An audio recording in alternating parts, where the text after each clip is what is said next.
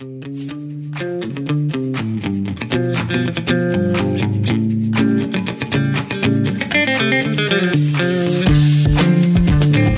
everyone, and welcome to another Learning Rebels Coffee Chat, where all the cool L&D peeps hang out. Here we discuss ideas, experiences, and share our stories about L&D specific topics. I'm Shannon Tipton, owner of Learning Rebels, where we strategically fix training that's broken and develop workplace learning that delivers desired business results. Today, the cool kids are sharing their thoughts and ideas about bridging the business communication gap. But first, to do so, let's discuss communication. What is effective communication? Effective communication means to ensure that the receiver receives the message exactly as the sender intended. Not the easiest thing to do, even in the best of times. And in the show notes below, you will find an article by Deborah Tannen Who Gets Heard and Why. It's an excellent read, and while the focus is on gender and how we are nurtured into certain linguistic styles, my thought automatically went to how does L&D communicate with the business? Because L&D is not only an industry, it's a culture and culturally, we are programmed to act in the supporting role within organizations. So, does our method of communicating through taking a softer approach lead us to bigger disadvantages? Words matter, phrases matter, the way we ask questions matter. And as Ms. Tannen states, communication isn't as simple as saying what you mean.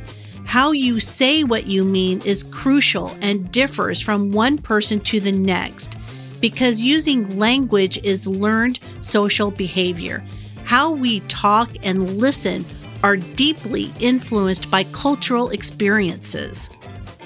So, the big question on the table today is what strategies can L&D professionals employ to enhance cross-departmental communications and put us on a more even playing field with the business. So, without further ado, let's get to it. So, our topic today bridging conversation gaps between business departments. And in the article that I placed in the email that I sent out a couple of weeks ago, as well as last week, there was a really great article written by Deborah Tannen about who gets heard and why. And it was primarily about not just the generations, but also between the sexes, you know, male, female, etc., and how we interact and how we talk to each other. And that was so interesting to me to hear about the different linguistic styles that we all have and the conversation of communication between nature and nurture you know how women are brought up how men are brought up and how women interact with their groups and how men interact with their groups. To me that was a really interesting piece that she wrote which got me to thinking how is it that L&D communicates with the business?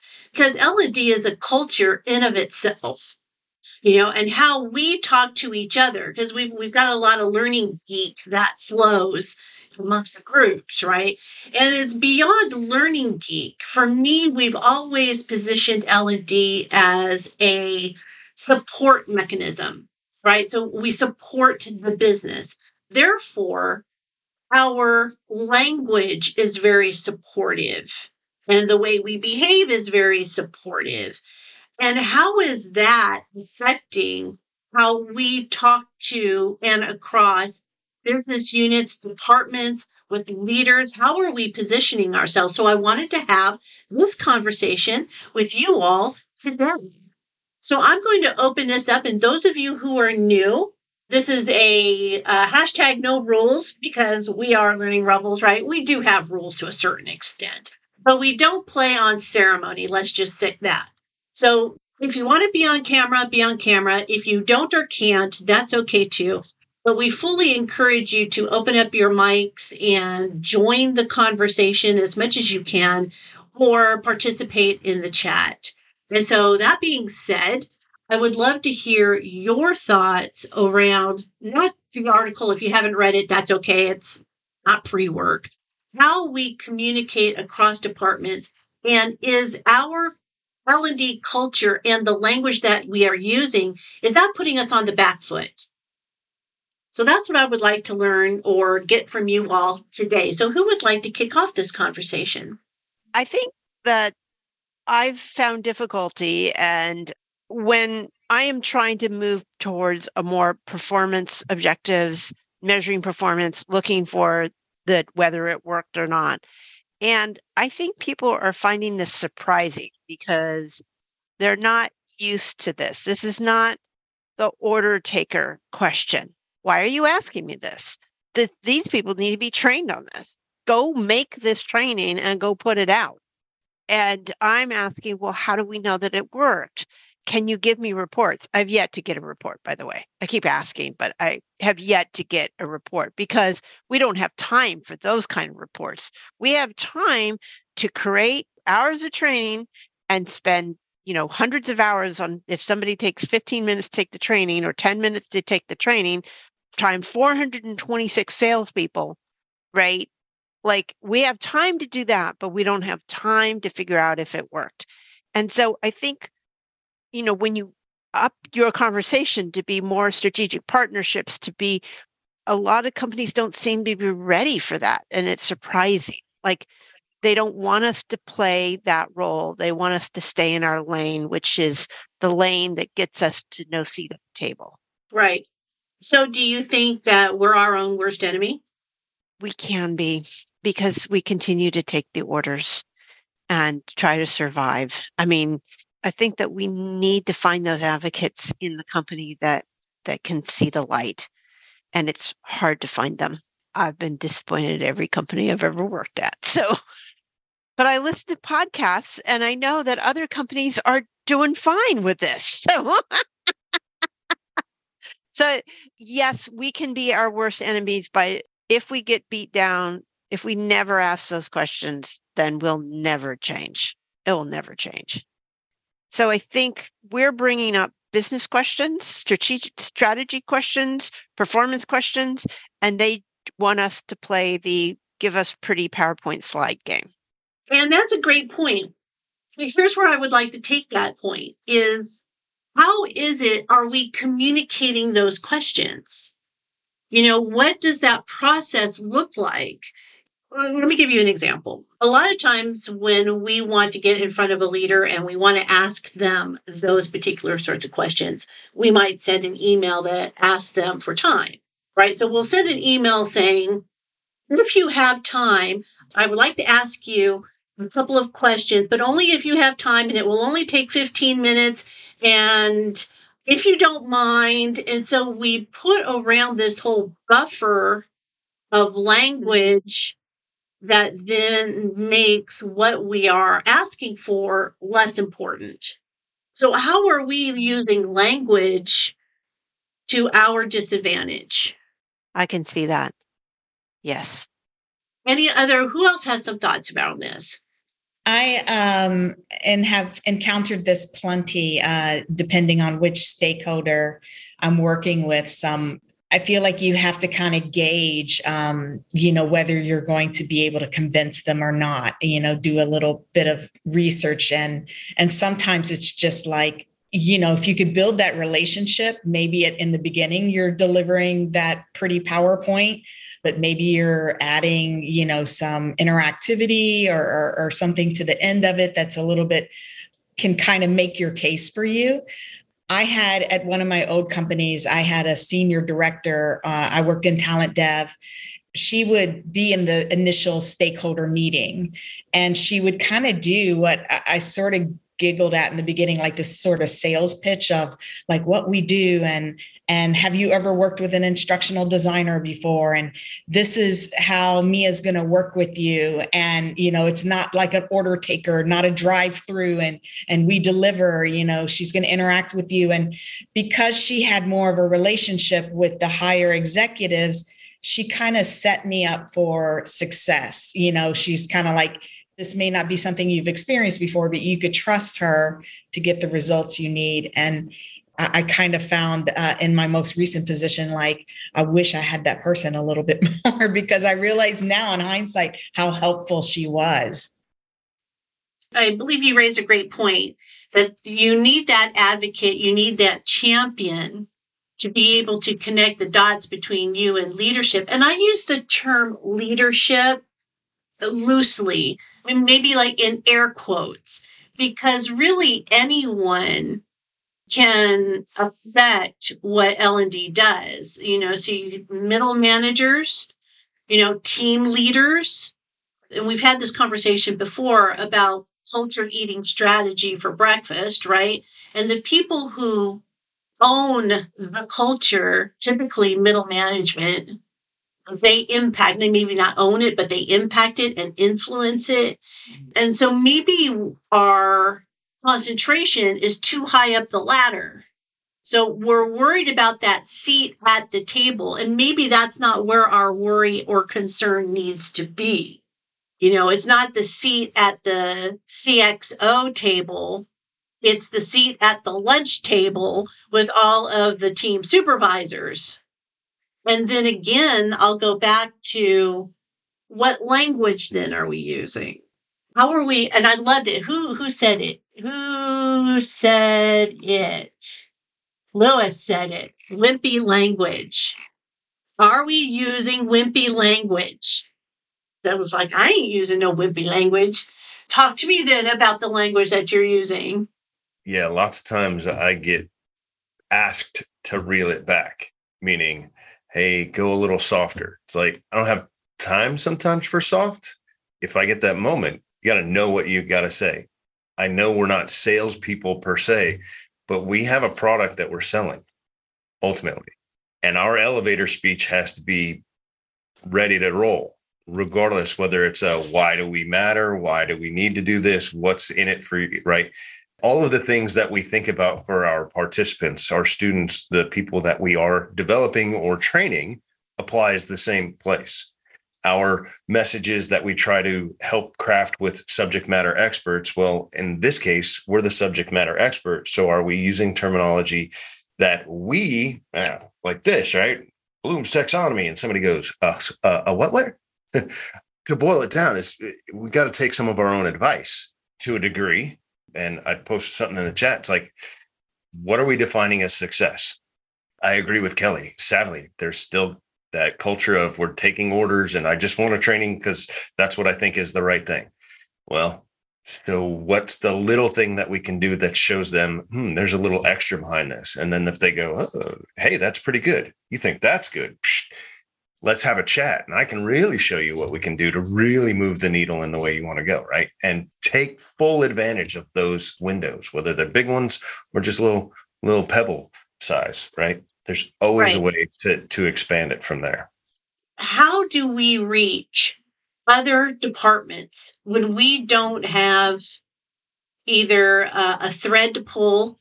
So a lot of times, like a sales department will have their own training subject matter experts. The training department sits somewhere else. The organizational training department sits somewhere else or maybe you don't have a line of sight to another department that's within your organization.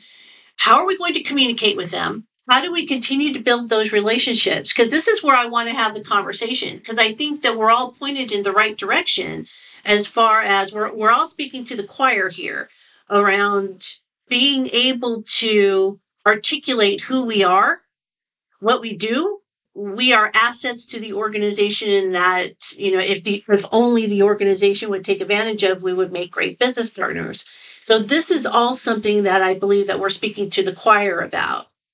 I want to go back. So I see you, Claudia.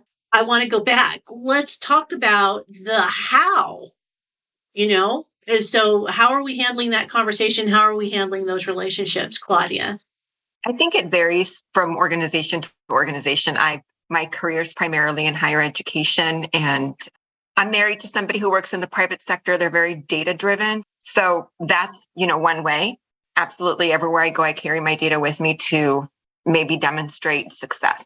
Now, you were speaking earlier about middle management and not using wimpy language and stuff, but to me, it's all about the context. And one way that I get around, like really reading the room, reading the culture, reading the environment, but one way I get around that issue of how do we get through is um, through collaboration, like to the next level. So, building in a private sector, it would be called employee resource groups. In my sector, it's called shared governance. So, getting a group of people from all over your institution or your corporation and just working on a project together. And I do that with everything because that helps kind of build momentum for things and it helps people have like skin in the game. So, for example, if when I was building a leadership academy for a specific group of people, I called out everybody like managers and people and I said, Hey, we're forming this group for this level of individuals and I need some feedback. So we worked together for weeks to kind of talk about the need, develop the content, you know, all of it. And then um, once it was done, I worked really hard to promote these individuals and then include them as presenters or whatever, or guest lectures, whatever.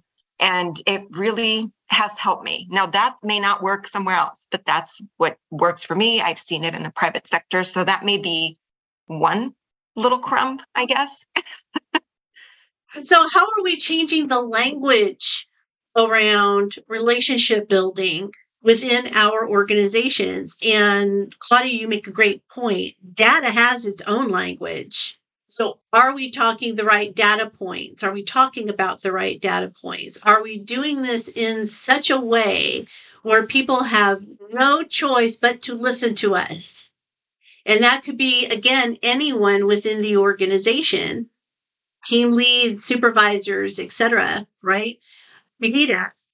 Uh, from my experience, I think it's related to accountability of the different stakeholders in terms of the success of the learning more than they thinking of us as order takers because I think we reached a stage where they know our importance, they know our impact. They are seeking our help in building whatever learning they need. What worked with me is, like Claudia mentioned, bringing different stakeholders who are responsible for the learner and form a team. And, and what works with me is I always say, we're in this together. Meaning, although I have certain accountabilities in, in the success of what I develop, for you, you have accountability for post training and how you support the learners and how you need to inform us of what's working, what's not, so we can maybe do a certain intervention. So I think this teamwork and openness um, might help. Maybe the language also needs to be updated, but it's different between different organizations. Like it's different when you're in consulting, client facing, you're brought to, to, to create a solution. I think there will be less resistance towards that compared to being um, part of an L&D in an organization. So that's from my experience what worked. Yes, thank you for that. And I like I like what you're saying there about really understanding who you're up against and how you're going to talk to each one of those departments in a different way. So it really is, and, and I Douglas did put this in the chat before he left. It is about knowing who your audience is. Thank you for sharing that. Deb, hi. Hi. So, another tactic that I've used is flipping the table and involving them in my process, right? So we're always talking about having a seat at their table. I think it's also important for them to have a seat at our table and really understand the science behind what we do and how we use the information that they provide in meetings and in strategy sessions and how we integrate that into content into you know just the development of their own people so that has been a tactic that's really worked for me is just saying hey i want to invite you to Mahida's point to collaborate, right? And it really gives them a new perspective of what it takes to do what we do. And I think there's they start to say, hey, maybe you can be included in this meeting and that meeting because um, I saw what you did there. And that's worked for me. Lead by example, right? Role model the behaviors. Also, another point that you had made, which goes along with the previous points, which is about changing how we talk about things. So, again, if we go back and you know, I like the term wimpy language, although it's, you know, wimpy always has a bad connotation to it, but it's more, you know, it's soft language that we're using. So when we use terms like, oh, let's all get together and collaborate, right? And leaders and managers, they hear, oh, let's all get together and just talk. And they're like, I don't have time for that. You know, and so changing the language around how we submit ideas like you like claudia so i work for an organization and they use like a pac committees so pac action committees was their idea of getting people together to collaborate i can't use that word because that's not going to go so i have to say let's get the pac together and see what they have to say and then everybody was on board with that in essence, you were asking them to collaborate, but in a stronger way, in a vocabulary that resonates more. So, what other examples do you have now? Um, yes, team building is another word that seems to set off I don't know PTSD, I guess, for a lot of for a lot of leaders because they've been to far too many ropes course exercises that don't mean anything you know, what is some of the other language that we can use? So, hi, Sherry. Haven't seen you in a while. Thank you for that comment. And Sherry, I start with I need your help on to choke their ego. I need your expertise. And, and there is that too. But I'm wondering once again is when we say I need your help, are we putting ourselves on the back foot again? is there a way where we can be more assertive in the language that we use? Do we need to be more assertive in the language that we use in order to build that business partnership? I oftentimes try to position myself as a performance consultant, and I definitely am starting with the metrics and using that corporate language, uh, helping you move the needle on those metrics, kind of speaking in their language. I, I try not to speak in you know learning objectives or whatever you're right i think uh, l&d has a little bit of a pr issue and that you sometimes just encounter people that are like anybody can do that. It's just powerpointing you know and that's kind of how they see uh, the l&d professionals you know versus no we could actually help you improve performance and improve you know your company's you know whether whether it's sales or whatever there uh, you know impact those metrics absolutely. And then also it's about how we're framing that conversation. Is it, is it contextual? You know so how we handle the conversation.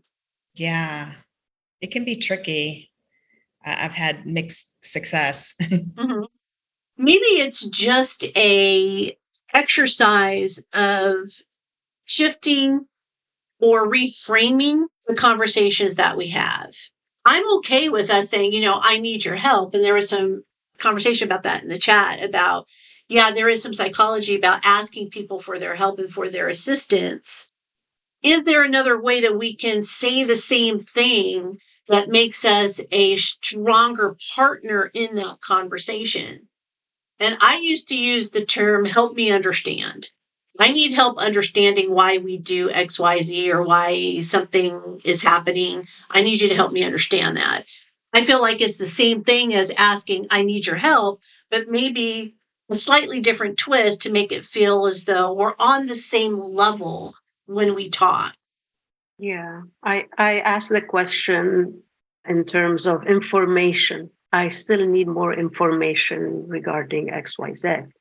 Uh, it could be for realistic scenarios to create the effective learning per group. So frame it with that context. I usually, when I send an email, an invite, I specify what the discussion points are going to be so they know and they might prepare or bring someone with them to share that information. That helps. Exactly. I like what's happening in the chat right now. You all are reframing questions into statements, which is great. That's exactly the direction that I was hoping to see this conversation go in. You know, questions are okay, but when we become, you know, that squeaky wheel, then people start to avoid us. So then, Lewis, I, would like to learn more about your challenges. Tell me more about this particular challenge. Your salespeople seem to have trouble with this new product line. What in particular is their challenge? You know, so it's a it's a stronger way of reaching across departments. You're making such a good point, Shannon. I I love the idea of like actually you're kind of reframing things for me so that I need your help could be seen as like wimpy language. And then that point that you made about putting yourself at the level of leadership that's great. That's like really, I just didn't really think about that. And it's funny because when you're saying this stuff and when I'm hearing and reading the chat, I actually attended a meeting recently and the guy that was leading the meeting kept saying you're all experts here and you know like thinking over and over and over again and just mentioning like you're experts you're experts so i mean at some point he was almost sounding like he didn't know what he was doing i know he was being complimentary and things and i actually the reason i noticed it is because i do that too and I am grateful that, you know, at some point, you know, our language, how we communicate may come across as though, you know, fill in the blank, not positively as wimpy. Right. Sometimes it's cringy. It's like too subservient. And I do think that we are experts at what we do. We probably not attending this unless we are pretty darn good at what we do. And I do think, Shannon, that sometimes we don't take credit for our our work and come from a place of confidence. I found experts to be great at the subject knowledge. You know, they're subject matter experts, but they cannot explain to people who don't understand that they like they just get lost and it just gets in the details right and so i do think it's like i need your help to create better, more effective training, I put that in the chat, is focusing on the effectiveness of the training.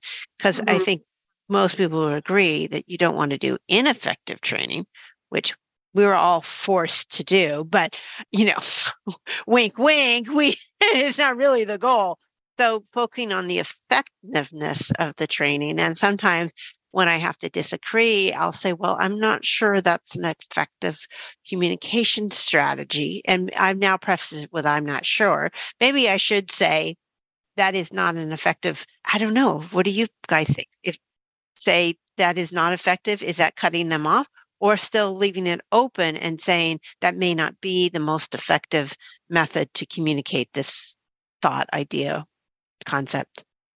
Maybe another example would be more fitting to the situation. You can frame it that way instead of mm. telling them it's not. Oh, I like that. It could be that whole yes and approach, right?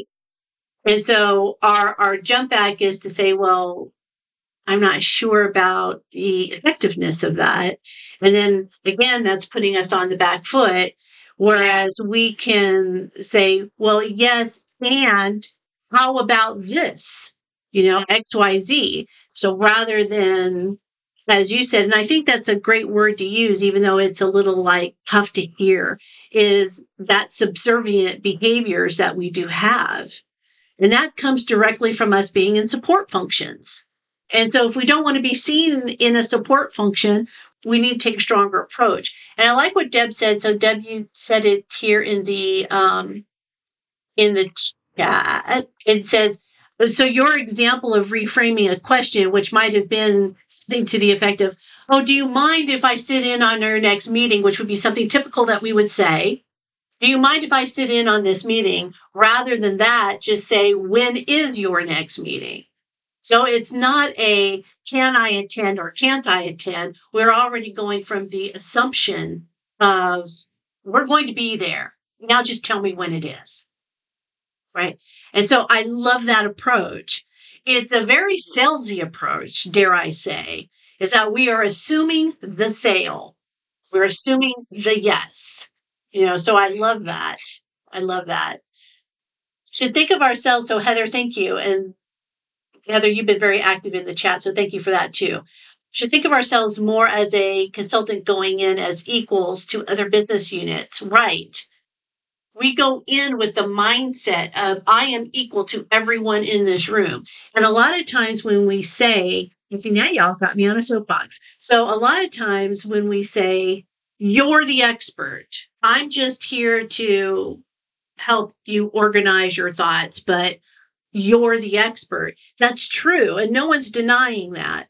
But when we step into a meeting by saying we are less than, where does that put us?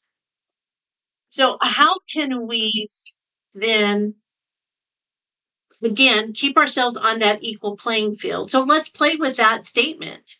So, when we say in a subject matter, a kickoff meeting, in a scoping call, you know, you're the expert. I'm just the person. Again, that word just, right? I'm just the person who organizes your thoughts. How, how can we make that conversation more equal?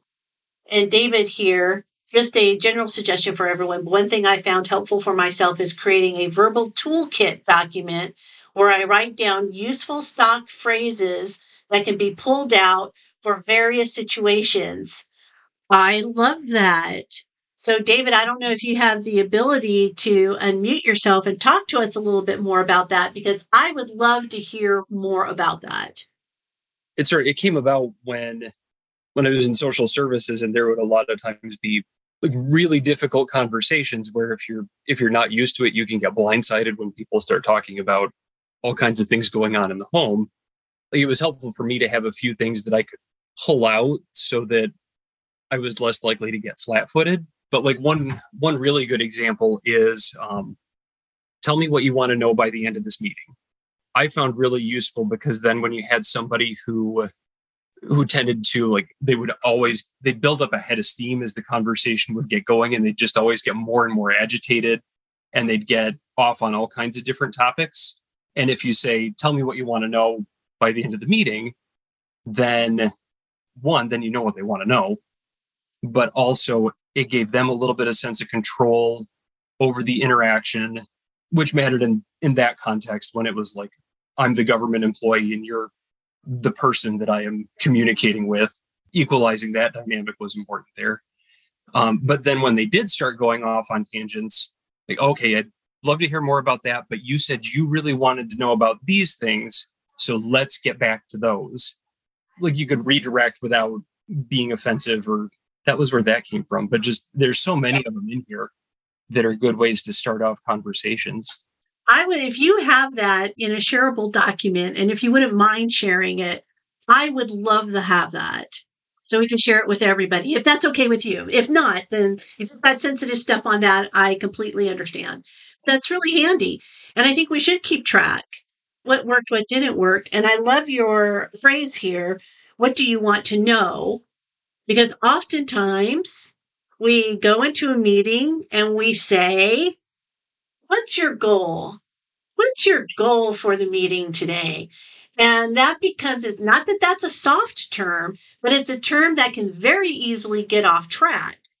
And so by saying, What is it that you want to know today? That's a very definitive guardrail. And it's much easier to keep people on task because they're going to say, well, I've shifted my goal for this meeting versus, well, this is what you said you wanted to know. So did that change? So if that hasn't changed, then we can keep on moving in this direction. So I, I love that statement too. Yeah, everyone's unspoken goal is to leave on time. Everyone's unspoken goal for a meeting is to not be in the meeting. I think is is pretty much the the general yeah, what do you want to walk away with when our time is done? I think that's another helpful statement. So I love this. I love this whole reframing exercise that we've gotten into because I think this is the power of communication. So if you think about effective communication, effective communication is that the receiver receives the message exactly as the sender intended. So that's what makes effective communication. That's the basis, right? That's the ground floor. So now what we want to do is how can we level up and make L&D conversations and communications more powerful to lift us all up. And so I love what you guys are doing and how you're thinking because it really is let's just shift the mindset slightly. And perhaps that's an action item for us all, right? You know, on a, a post it card or a post it note or a, a three by five card or something. Is that a wimpy question? Is that a wimpy statement? You know, just to kind of remind us of we need to shift where we put ourselves because we have trained businesses to put ourselves in this role. That's our bad, right? Okay. Yes, you're right, Heather. We have got an action item. And absolutely, you got this. You got this. We're not learning rebels for nothing, right? So let's take a different approach to how we are working within. What else am I missing here in the chat? I want to be sure. Walk me through. So, yes, AD, I like that. Walk me through your process. That's more of a statement than an ask. That's another reframing of the you are the expert statement. So rather than saying, oh, you're the expert, just tell them. They know they're the expert. You know they're the expert. Walk me through your process. Walk me through how this is done. Walk me through the customer journey. I like that. Right. And Mia also, I like that. You know, what do you think the problem is? You know, or what is the challenge? Clearly, there's a challenge. So if they come to you, customer service training, we need another set of customer service training. Really, do we? What's the challenge? Also, it could be helping them understand the gap, right? When we're having conversations, but not using that word gap. We know that a gap is current state versus future state. And so now, what are words that can help them see that gap? So you want them to enter in leads into salesforce.com. Why aren't they doing it then? Why aren't they doing it? You know, put it into more of a forceful question rather than, okay, so where do you think the issue starts? And then we get into this whole thing. So I guess I was more fired up about this topic than I thought I was. Clearly. I think we're all absorbing this. I see this as an issue. I do, Shannon. And I'm absorbing it and reflecting. This is a very reflective topic of how I'm saying things, what my my communication is. And so it's harder to come off mute because I'm That's like okay. reading the chat going, "Oh, that's great. Look at all my notes already, you know, this page of notes of these great things uh, how to to frame things. So i agree I, I have used what are your pain points and what problem are we trying to solve is also it puts us as a we that together we're in this and then they're going to have to to say what the problem is. But i did a, a quality training last year that i was forced to do. I was the order taker i was forced to do. This year it's so evident that it spectacularly failed. Like it, the training failed completely based on the quality issues that we have. And I told somebody the other day, do you think that they don't know how to do this? And they're like, no, they all know how to do it. My first instructional design teacher said, if you can put a gun to somebody's head and say, do this, then it's not training. And they can That's do right. it, it's not training the problem is somewhere else. Help me come up with a better way to say this. But what would be a good alternative to that? Because it's a great example. It is. And I, I used to use that too. So it just simply could be if you if you told them that they weren't going to get paid next week, would they be able to do this? Ah, okay. Yes. Okay, that works. I can take that one. So when we think about, you know, knowledge, skill, attitude, that's what you're talking about. Knowledge, Mhm. skill, attitude. Do they know how to do the thing? Are they able to do the thing? Do they want to do the thing? So now when we're talking to business partners about that, it does become so hone in. So I see this in here where you guys are, you know, what does success look like? How do we know we've succeeded? You know, what do your top performers do that others on your team don't do? The pain point question. All good questions. So now maybe if we rephrase those or reframe those a little bit and put them into business talk and said, well, this would impact sales. If they don't do this, they don't make sales. If they don't make sales, we don't make profit. How do we stop that from happening? If they sell the wrong product to the wrong customer, that means complaints. That might mean lawsuits. How do we keep that from happening? So again, same same question, what's the pain point? But we're asking it in a stronger, more business-like manner. And not saying that, of course, those are not the end all be all examples, but giving you a foundation from which to jump from. Yeah. Thank you for that, Claudia. I'm reading your I'm reading your chat comment here. It's about I said those things are heard, those communication challenges, and this is helping in reframing ideas, asking better questions, and simply showing up, presenting as a respected practitioner. Yes. So when we do this and people start looking at us in a different way, they start talking to us in a different way. And there are always, don't get me wrong, people, it's, I do not have a thick set of rose colored glasses on. There are going to be times where they say, I don't care what questions you ask me, how you ask them, or the manner in which you present them. I want you to do this. And there are times where we're going to have to do this. That's a deposit in the bank. So now we've got we've got something in our hip pocket to say, I did this for you. Now I want you to do this for me. So now we're we're building up, you know, that ledger, if you will that will allow us to go back and say, in your case, Kelly, say, hmm, that didn't work out so well. Why do you think that is? And like you said, did you do you really think that they don't know XYZ product? Do you really think that that's that's why? No, they all know it. Well then, what's the challenge? Mm-hmm. Why aren't they doing it then? And then just leave it at that. Why aren't they doing it? Let them fill in the blank. Well, yeah, this time I said, well, I'm not creating training until you show me a root cause analysis. Like are you going to do a root cause analysis? Because at this point, you need to do one. it's, yeah. it's no longer, uh, it's not a training issue. Everyone kind of now, like, well, they all got trained and they still are doing it. So, so we know it's not a training issue. And I would put a little, um, I, I would put a little caution against using words like root cause analysis. Think of a different way to say that because they're all going. As soon as you go root cause, their eyeballs are going to roll back in their heads. Oh, I was talking they're about quality go, people. So, oh, okay. Well, they yeah. understand. Right yeah. again, know your audience. but they didn't do it last time. They just came to us and said, "This is a quality issue. Do training." And I said, "Well, is it really?" And they said, "No, you just have to do it." And so I did it. But then we're back exactly at square one one year later, and they came to me again this time and said we needed to do training. And I said, uh, no, I need a root cause analysis. Why aren't people doing this? They've all been trained.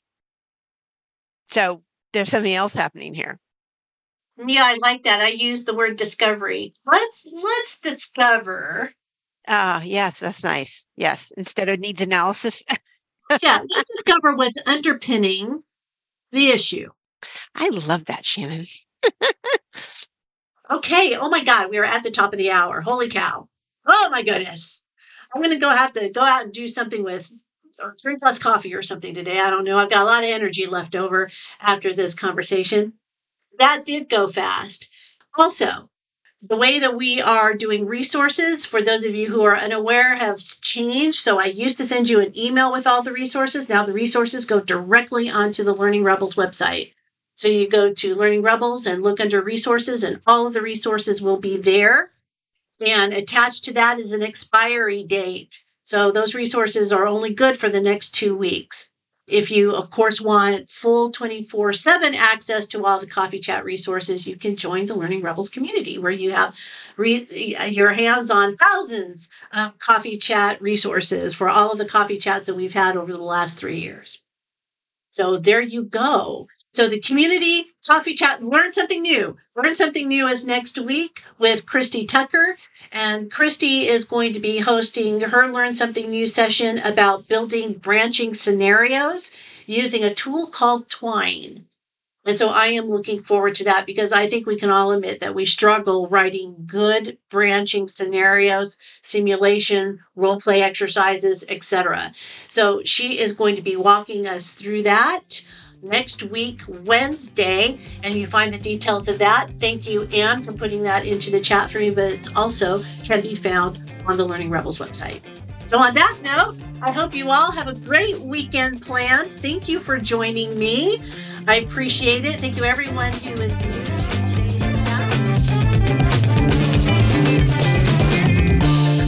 Thank you, everyone, for hanging with us for another Learning Rebels Coffee Chat.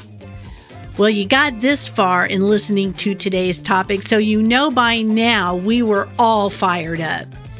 I'll say this again in case you missed it.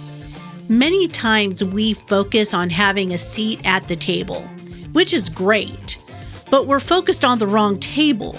Oftentimes, we're focused on the leadership table when we should be focused on being accepted at the lunch table with the middle managers and the team supervisors and all of the other people who are end users to our product. This means shifting the way we communicate. In our chat today, Lewis introduced us to the phrase wimpy language. And while that may seem harsh, it can be true. The language we use to communicate can either make us equals to those at the table or make us less than. And which would you rather be? I love that in the chat, everyone started reframing the wimpy language we use as L&D professionals. Words like collaboration, cooperation, team building can trigger some serious PTSD for managers who have been part of well-meaning initiatives only to be a waste of time. This means we need to reframe our conversations. And perhaps it is a woman thing to soften the approach to questions. For example, if you have time, would you mind sending me some times that would be most convenient for you to meet and discuss how people can collaborate better in a project group? Does that sound familiar? Hearing this question phrased in this way, do you feel that what we are communicating is important or urgent? Probably not let me tell you, people, we need to assume the sale. For example, let me know what time on Wednesday we can hammer out solutions to bring the project group closer together and increase its productivity. Now, that's a bit more direct and urgent. I encourage you to download the chat file and take a look at the suggestions from the others on the call I guarantee an idea or two is there for you to implement. In order to be a business partner, let's admit it, we first have to act like one. We first have to talk like one. Want to join these sorts of conversations live? And you know you do. Go on over to learningrebels.com, check out the events page, and sign on up. And while you're there, don't forget to check out the Learning Rebels community where we continue to build on coffee chat resources. In the meantime, stay curious, be rebellious, and take over the world. Bye for now.